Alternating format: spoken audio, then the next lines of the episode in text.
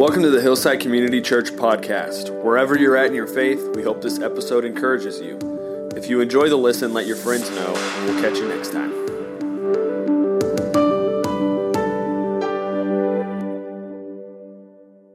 So, we're in a series called You Asked For It, really, and what you asked for was to learn a little bit more about the Holy Spirit. So, this is the third installment of, of that topic, and we have been in John's Gospel so we kind of took a, a, jet tour of the book, and then we sort of honed in uh, right in the middle there at the upper room discourse, uh, right before Jesus departs. He gives us some good uh, insight into, into who the Holy Spirit is. Uh, Jesus essentially says to them, It is really good that I'm leaving. It is to your advantage that I leave. Um, I'm having just a slightly altered conversation with my children about their leaving. I can't get them, talk, talk about the advantages of them leaving. Uh,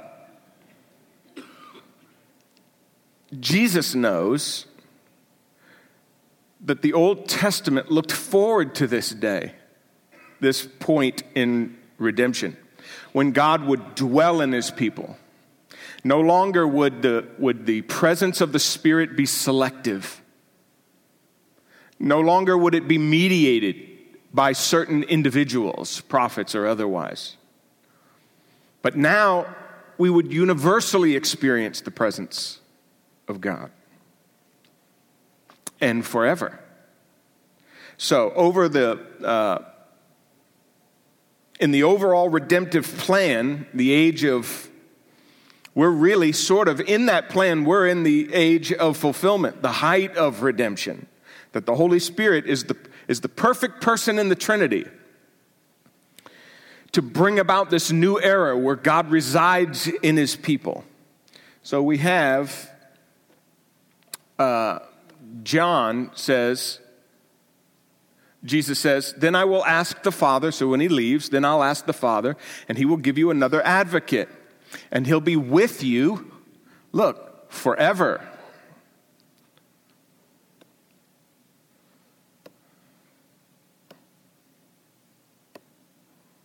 No wider one. Go here. Then I will ask the Father, and the advocate will come, and he'll be with you forever. Now, let's go to. And then he says, The Spirit of truth, whom the world cannot accept because it does not see him and know him, but you know him because he resides with you and he will be in, and he will be in you. So think about those terms because we learned this last week about, or a couple weeks ago about the Holy Spirit that he's personal, that he's present, that he's knowable, that he's relational, uh, internal. We learned that he's not a force. We called him the paraclete. That's what advocate means. He's a paraclete. Uh, and we said that means, it technically means one called alongside, but he's, we said, multidimensional term comforter, helper, counselor, advocate. We said he's one who will argue with you and he will argue for you. He's a friend. That's probably the best way. One of the authors I was reading uh, called him a friend, and maybe that's the overall best term because a friend is all of these things to you, but he's resident and he's divine. This is the ultimate friend, is what you have in Christ, and he will disclose things to you. Uh, The person who, listen to this verse because it sort of sums up. The person who has my commandments and obeys them. Now, I want you to think about who that person is. All right, because however, this is how he's describing whoever that person is. Uh, he's the one who loves me. The one who loves me will be loved by my Father, and I will love him and I will disclose or reveal myself to them. I will make myself manifest to them. That's essentially the new era that we live in. that the Trinity Himself is going to come. He's going to dwell inside of us. And it's all about love. Eight times in John, you see this word for love. And you, and you see it in connection to the person who, in fact, I, I put it highlighted in yellow how many times he says, The person who loves me obeys my commandments. So, in the context of the Spirit living inside of you, you learn something about the dynamic that's supposed to be taking place in our life. We're not just supposed to be obedient little kids. We're supposed to be in a love relationship where that naturally occurs. And the Spirit's job is to bring that about in our lives. And that love relationship just keeps continuing to develop. And we said last week that the Trinity has this loving dynamic going on, and God wants to wants us to experience it. So he opens it up. The Father sort of plans it, the Son secures it, and the Holy Spirit makes it makes it real to us. That's the Holy Spirit's job. To make this dynamic real in us. Where we experience the Father's love this whole person is highly personal and highly relational in this dynamics, like this circle of love that we are brought into. And as that is happening, here's sort of the essence of it. As that dynamic is occurring in us, we are learning more and more about who Jesus is. He is becoming more and more real to us. In fact, let's, there's a, look at this. Jesus says, I am doing just what the Father commanded me so that the world may know that I love the Father. Here's Jesus saying, the same dynamic that's occurring between us, where you love me and obey me, is happening between me and my Father. I love him and so I obey him. You see that dynamic? It just spills out into us and we're doing the same thing. We're brought into that same reality. So that's essentially the essence of the spiritual life. We said he's not a force. He's a person that we relate to, and it's a relationship. And then we also said that uh, the Spirit is not a freelancer.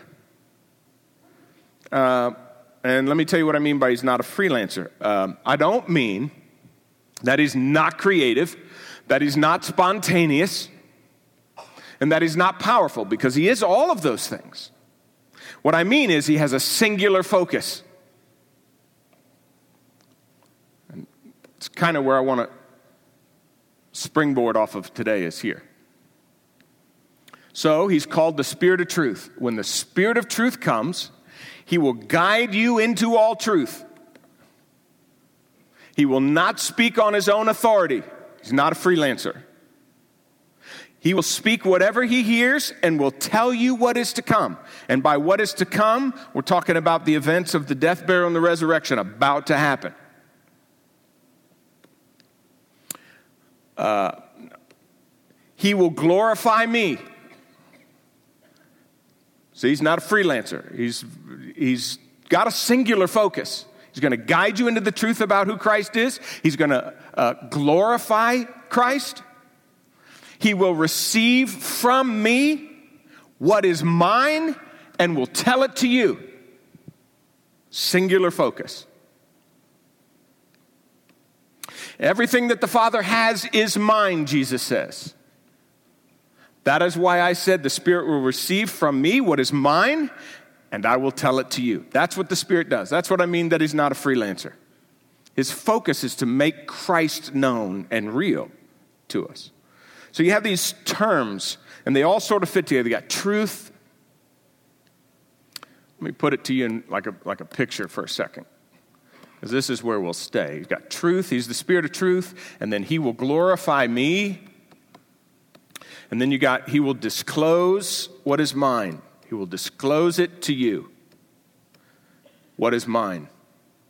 So you got all these, these are all words about revealing. Uh, spiritual reality, and we'll see what glorify here means, because this is a very interesting word in the midst of these. Because when we say the Spirit is going to glorify me, what do we mean by that? When you and I think of that, we just think of praise and speaking highly of. But it's more than that. This is sort of like the big technical term for the dynamic going on in the Trinity. The Father loving the Son, the Son obedient to the Spirit or uh, to the Father, uh, the Spirit working in that dynamic, their whole relationship and the way they work. In fact, look at these two verses to help you understand what glorify means. Everything I have belongs to you. He's talking to the Father. This is Jesus talking to the Father. And everything you have belongs to me. That's the dynamic of the Trinity and I have been glorified by them. So this word is really sort of the here's the uh, outflow of what we experience together. That's what the word glorify means. It's a highly relational term. It's kind of a love language. Look, Father, he says in John 17 when he's praying, Father, I want those that you've given me to be with me where I am so that they can see my glory that you gave me, how did I get glory from you? Did you just speak highly of me? No, because you loved me before the creation of the world. Glorify, when the Spirit says, I will glorify him. In other words, I'm gonna, I'm gonna disclose to you and make real to you the whole dynamic of, of this love relationship in the Trinity to us. That's kind of what's being said here. So, Jesus uses in this terminology here, I want you to see it. Everything that the Father has is mine. That is why I said the Spirit will receive from me what is mine and will tell it to you. Uh, one commentator noted this is very curious language. It's very curious phrasing that Jesus would say he's going to take from me and give to you. So, all these terms truth, glorify, uh, and disclose what is mine and give it to you. You see, it's all very Christ centered, but it's all about making, making it real. We need to think through what that means. Because Jesus is saying, What I have, what we share, what we share together in the Trinity, is what you need and what you were made for. I want you to have it, and the Spirit's job is to do that. Now, that's sort of your theological point of the Spirit and what He's doing. Now, what does that mean to make it real, to glorify? Glorify doesn't just mean lift up, it also means weighty. To become weighty, to become real, to become tangible, to become substantial. In other words, the Spirit's job is to drive the truth of who Jesus is home to us in a way that it feels like I know Him now.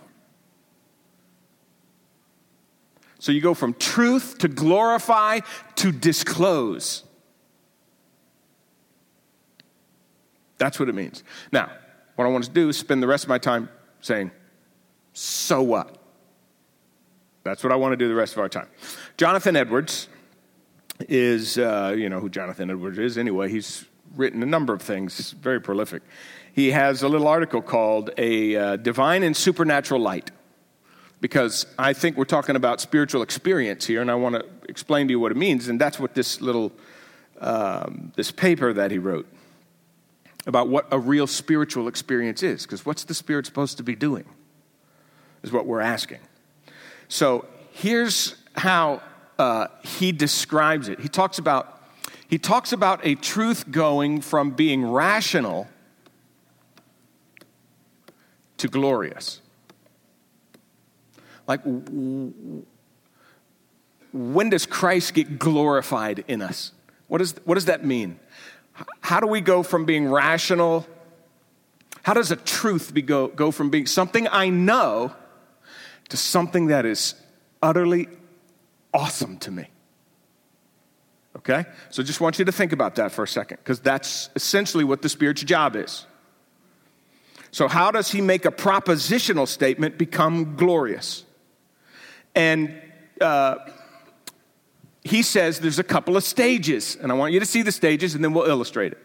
So, uh, he says, what happens is you believe truth first, then, uh, then you sense it to be true. Then you delight in it.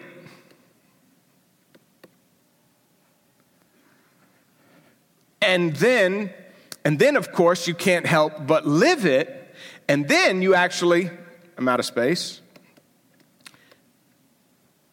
you're more convinced of it than ever. Do you see this process right here? That's the process. So I think, I think it's a really good picture to see what the Spirit's job is, is to drive all this home to uh, reality. It's what transformation is. You say, How do I change and what does change look like? Well, let's make sure that we're moving from belief to something that we're, we're living and convinced of and love it. And we sense its truth in us. That's what the Spirit's doing. So, um, the, the, the the disciples struggled with this. Remember how many times when you're reading through the Gospels, it's almost, it's almost frustrating how many times Jesus said something, they didn't get it. How many times, uh, I mean, it was just crazy. It, they heard a lot of things. I would say they even believed a lot of what Jesus said.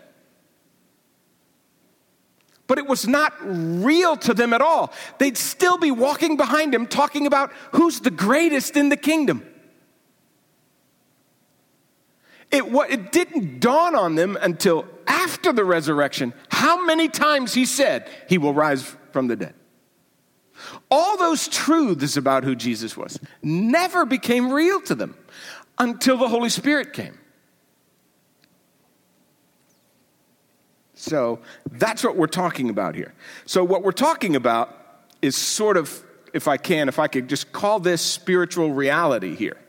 Let's call it spiritual reality and say, Jesus is saying, the problem is, the reason I've got to go the way, the problem is, it's not that I'm leaving and I won't be here with you. And it's not your circumstances. And it's not more information. It's spiritual reality. When is it going to become real to you? And how is it going to become real to you? And only the Holy Spirit can do that. So, um, let's think about this for a minute.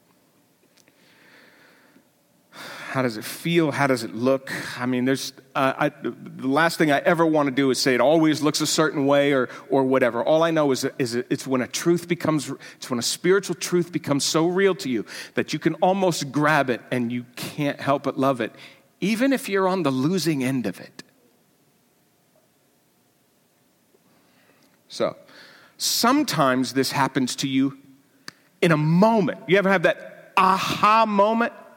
Maybe somebody's been telling you that you're a jerk for 20 years, but in year 21, you get it. Aha! You have a moment. Sometimes it's a process, and the Spirit's working on you for a while to get this because you and I, we're human and we're slow and we're selfish, and there's a lot of factors that the Spirit's working with, but He's inside of us and He's trying to drive truth home. That's what I mean.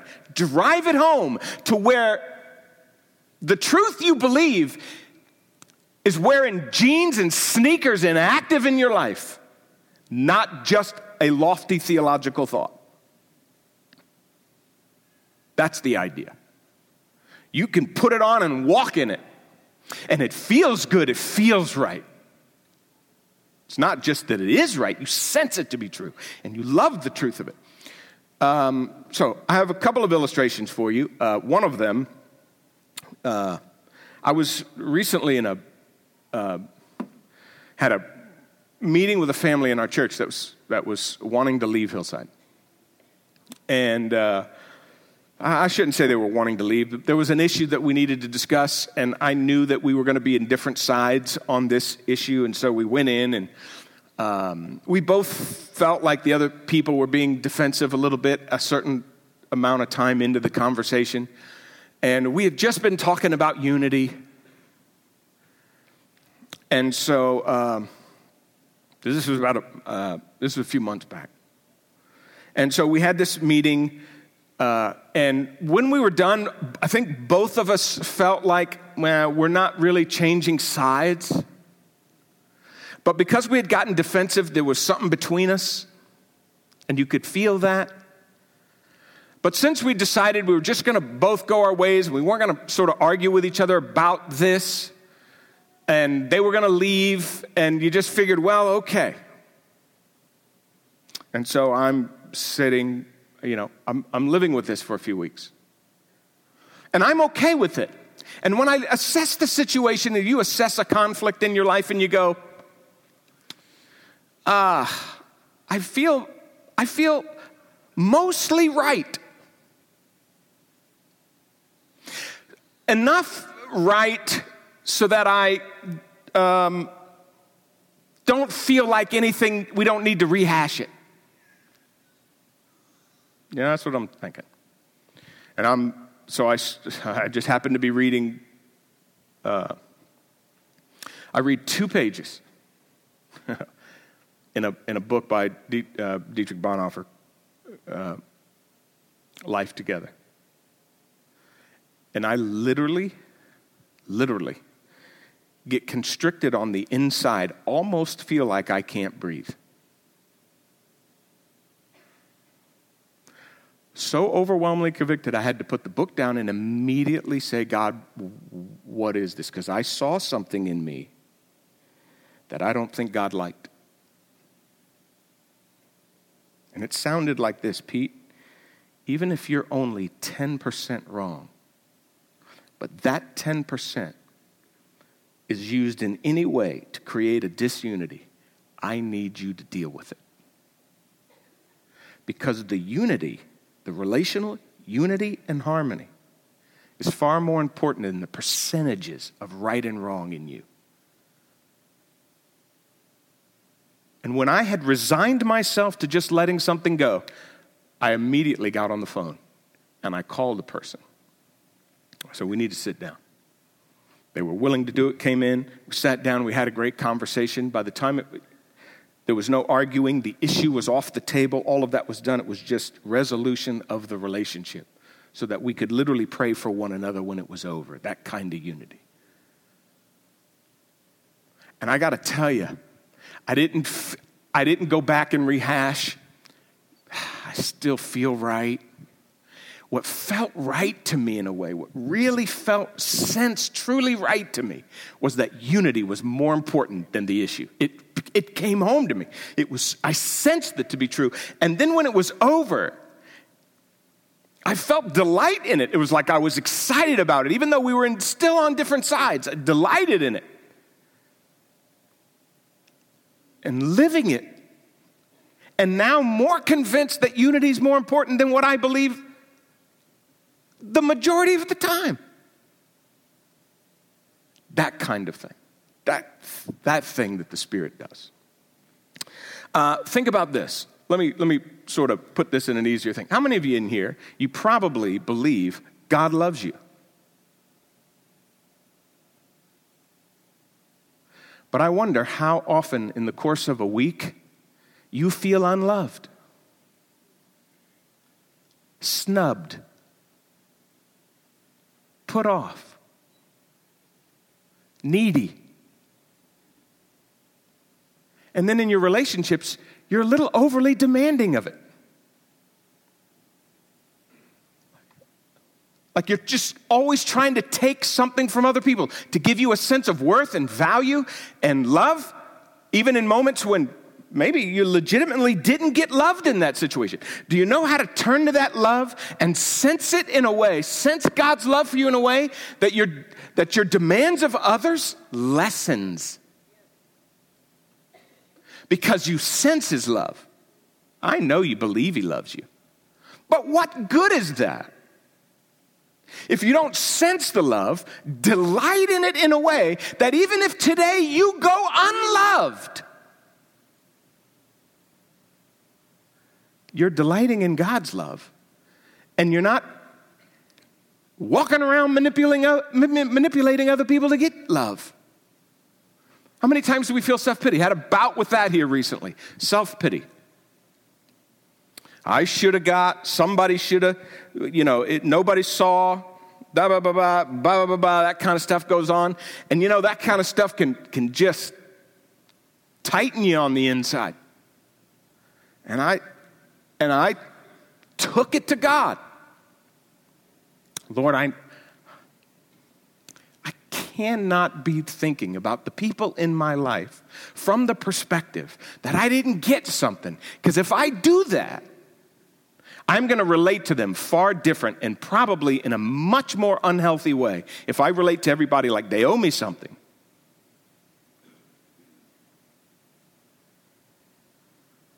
We do that so much to each other, and there's just always this sort of static intention in our relationships, all measuring whether or not we're going to get what we need from somebody, and always feeling like, ah, you fell short, you fell short.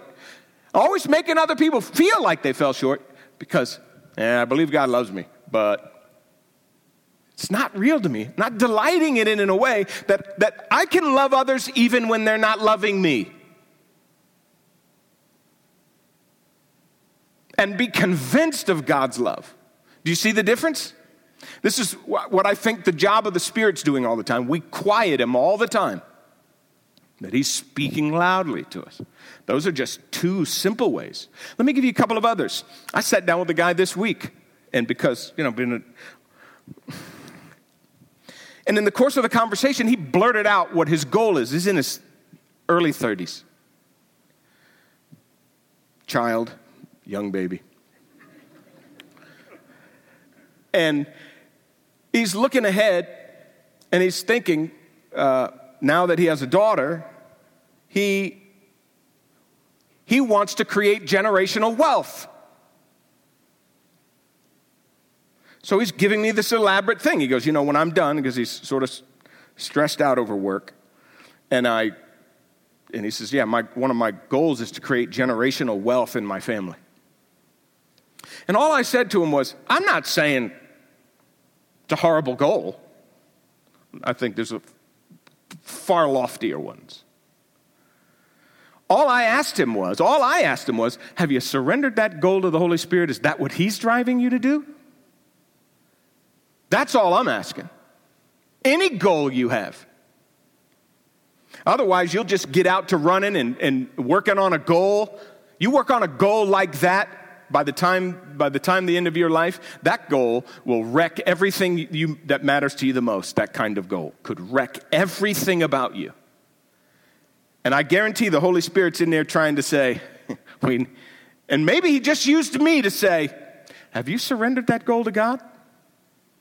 If you have and god wants you to do it and the holy spirit's driving you for that fantastic. But do you have a goal? How about an identity sat down with another lady here. This all's been happening in the last month. By the, in, the, in the middle of our conversation, she's, she could be a little abrasive, um, strong, considers herself a strong lady, and she is.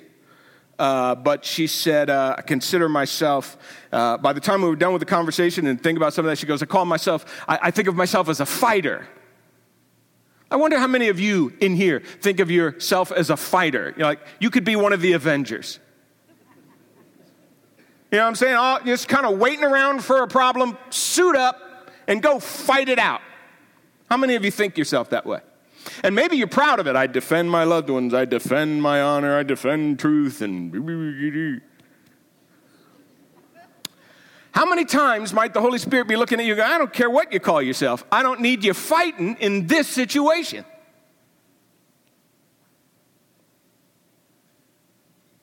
In other words, take the identity that you so value and it's become you, and you're so proud of it.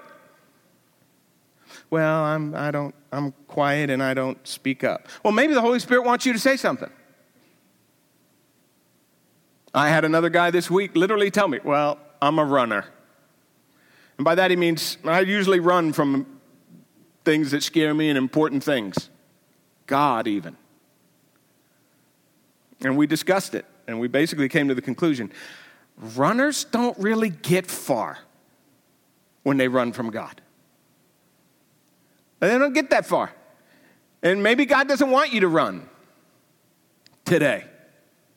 What I'm saying is, is the Holy Spirit needs to be in your, you need to be referring to this friend who lives inside of you, constantly saying, Hey, what do you think of that? Hey, what do you think of that? If you only see him as the counselor you make an appointment with every decade, or the comforter only comes in your life when, you when you can't handle it yourself, if you're not constantly saying, reveal truth to me all the time, I need you to make Jesus real to me all the time. That kind of interactive dynamic then you're, then you're going to get out in front of them and you're going to be very content with who you are. You're going to become someone that the Holy Spirit's not really prompting you to become. And you'll even be proud of an identity that the Holy Spirit. Don't call yourself anything other than Christ centered. You're not anything.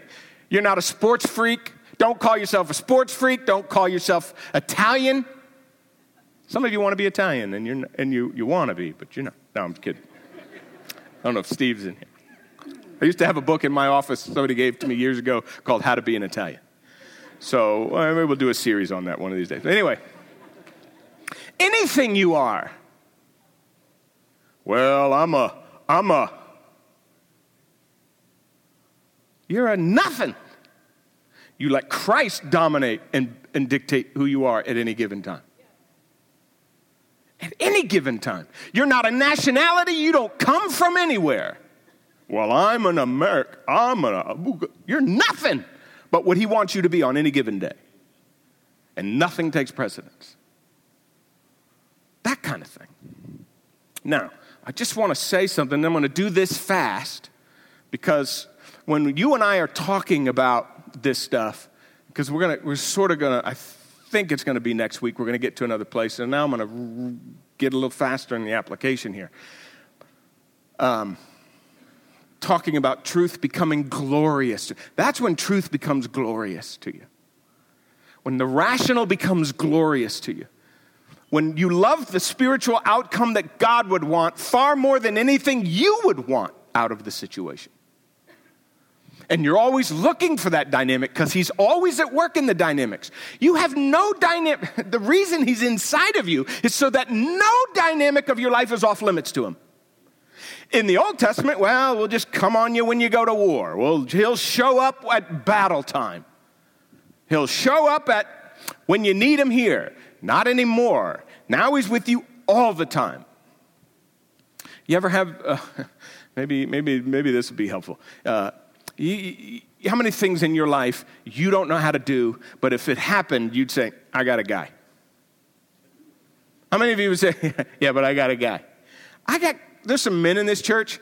I, I, I wouldn't be upright.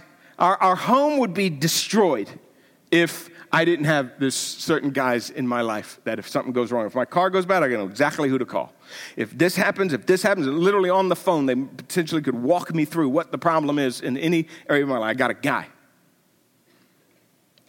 Well, I mean, we have a famous, we got a really Italian comic that we like to watch, Sebastian uh, he talks about his father being an immigrant coming over and when he brought the family here and how proud he was to be here and how frugal he was.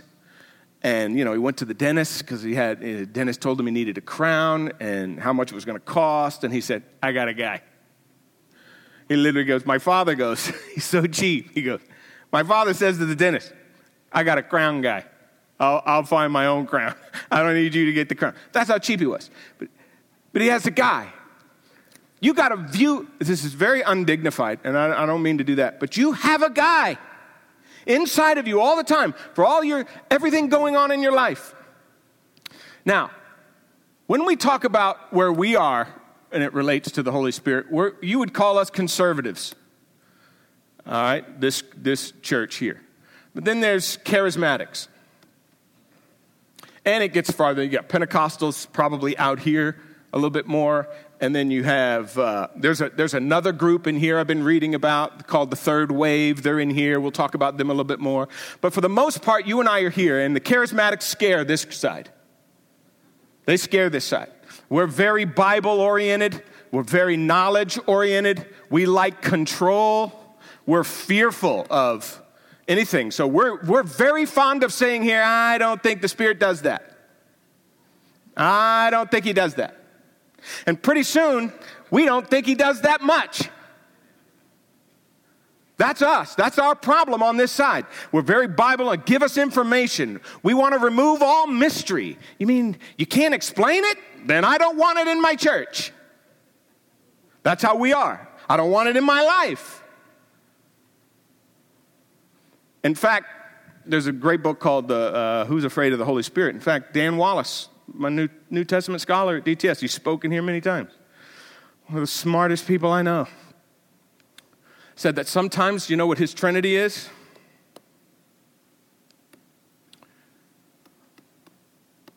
Father, Son, Holy Bible.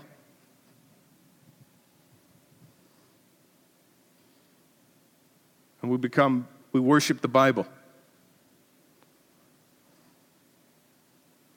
And you guys hear that and you go, oh, now, wait a minute, boy. I understand. Hang in there. It's not the Holy Bible, it's the Holy Spirit. This is going to be no good to you without the Holy Spirit. Isn't that what Jesus said in the Gospels? It's got to become real to you. He's going to take from what is mine and give it to you. That includes my words, but it's more than that. And so, you say, what does that mean and what does that really look like? Because this is, this is where I've been really convicted. Um,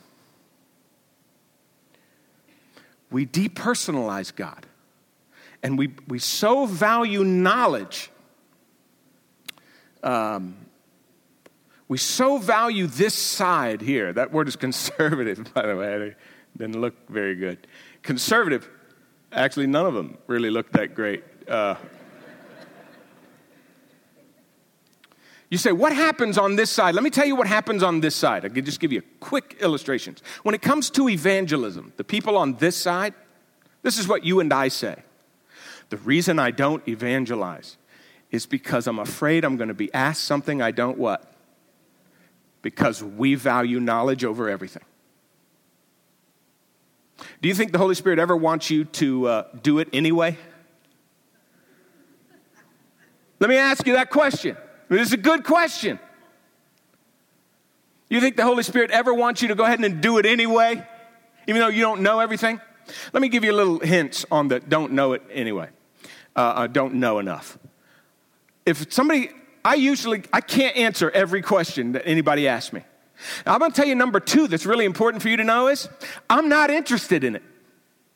I'm usually not interested in answering the question.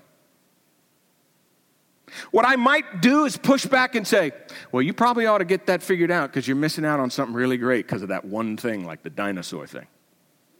You ask me about dinosaurs right now, I'm going to go, I have no, no, no idea about dinosaurs. I only know Jesus rose from the dead. If you want that relationship, you can have it. Quit worrying about what you know because we have so exalted knowledge, we've completely eliminated the Spirit from being able to prompt you to say something to somebody anywhere, anytime. That's the problem with living on this side. That's how we push him out. I'll tell you another one is decision making. How many of you were here last week and the Holy Spirit said, You need to go on a mission trip? And I'll tell you what you said I don't have the money. And so you shut the Spirit right up. As if the Spirit can't solve that problem for you. Or maybe the Spirit's going to tell you, you don't manage your money well enough to do mission trips. What I'm saying is, when the Spirit prompts you, if you have a quick, common sense, logical response every time for the reason you don't do it, you're not being led by the Spirit. You've all but stuck him in a corner. Baby doesn't like that.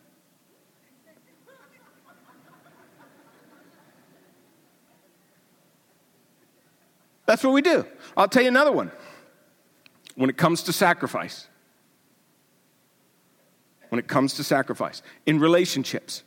Usually, I'm going to tell you, this is just the truth about the Holy Spirit. If He's going to teach you about who Jesus is, then He's usually going to be teaching you about losing or letting go, not getting. Jesus didn't get a lot. So, in your relationship, you always feel on the losing end, or you can't handle losing. The Spirit of God's going to prompt you and say, hey, you need to let this go, big boy. This is not a big deal. You need to let this go. You need to learn to let it go. And you need to sense the truth of that, delight in the truth of that, live it, and be more convinced of it than ever. How much your spouse would love to see this happening in your life? Or how about in your business? I know it's all about the dollar, but how many times does God prompt you to potentially maybe lose a buck to help somebody out? Because I know how business works. I know its bottom line, but doesn't the Holy Spirit get some say in that?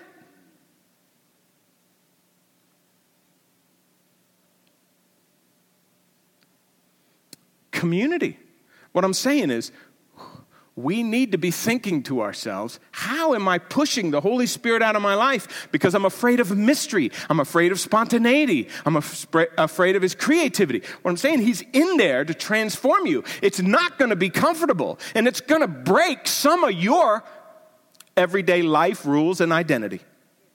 And that's what he's trying to make Jesus real to you in your in the places where you've set goals, in the places where you've set limits, in the places where uh, you believe things and you're happy to believe them. And in fact, you don't believe enough. You want more things to believe.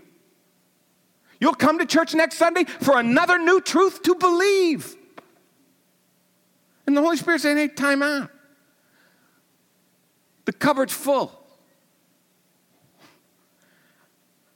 How about letting these truths start coming through in your life? That's what he's trying to do. That's how you relate to him. That's how you relate to him.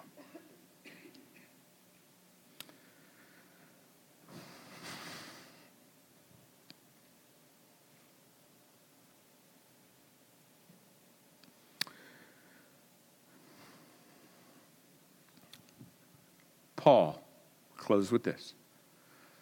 In 1 Corinthians is dealing with the problem of tongues and prophecy and all these things, the gifts, you know.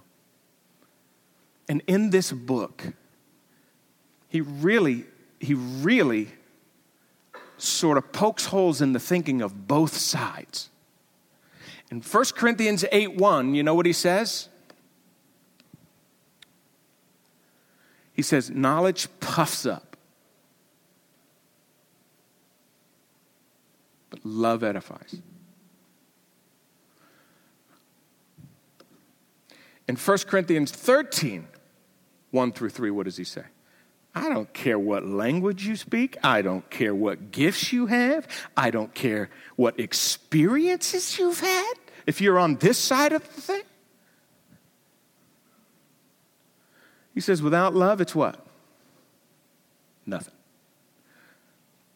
Paul is driving both sides to a relational dynamic not just in community. Community is a big one. By the way, I'll just tease you with this. You cannot have a healthy relationship with the Spirit and then somehow deny community in your life. They go so hand in hand, it's not even funny. But we'll see. We'll, we'll look at that later.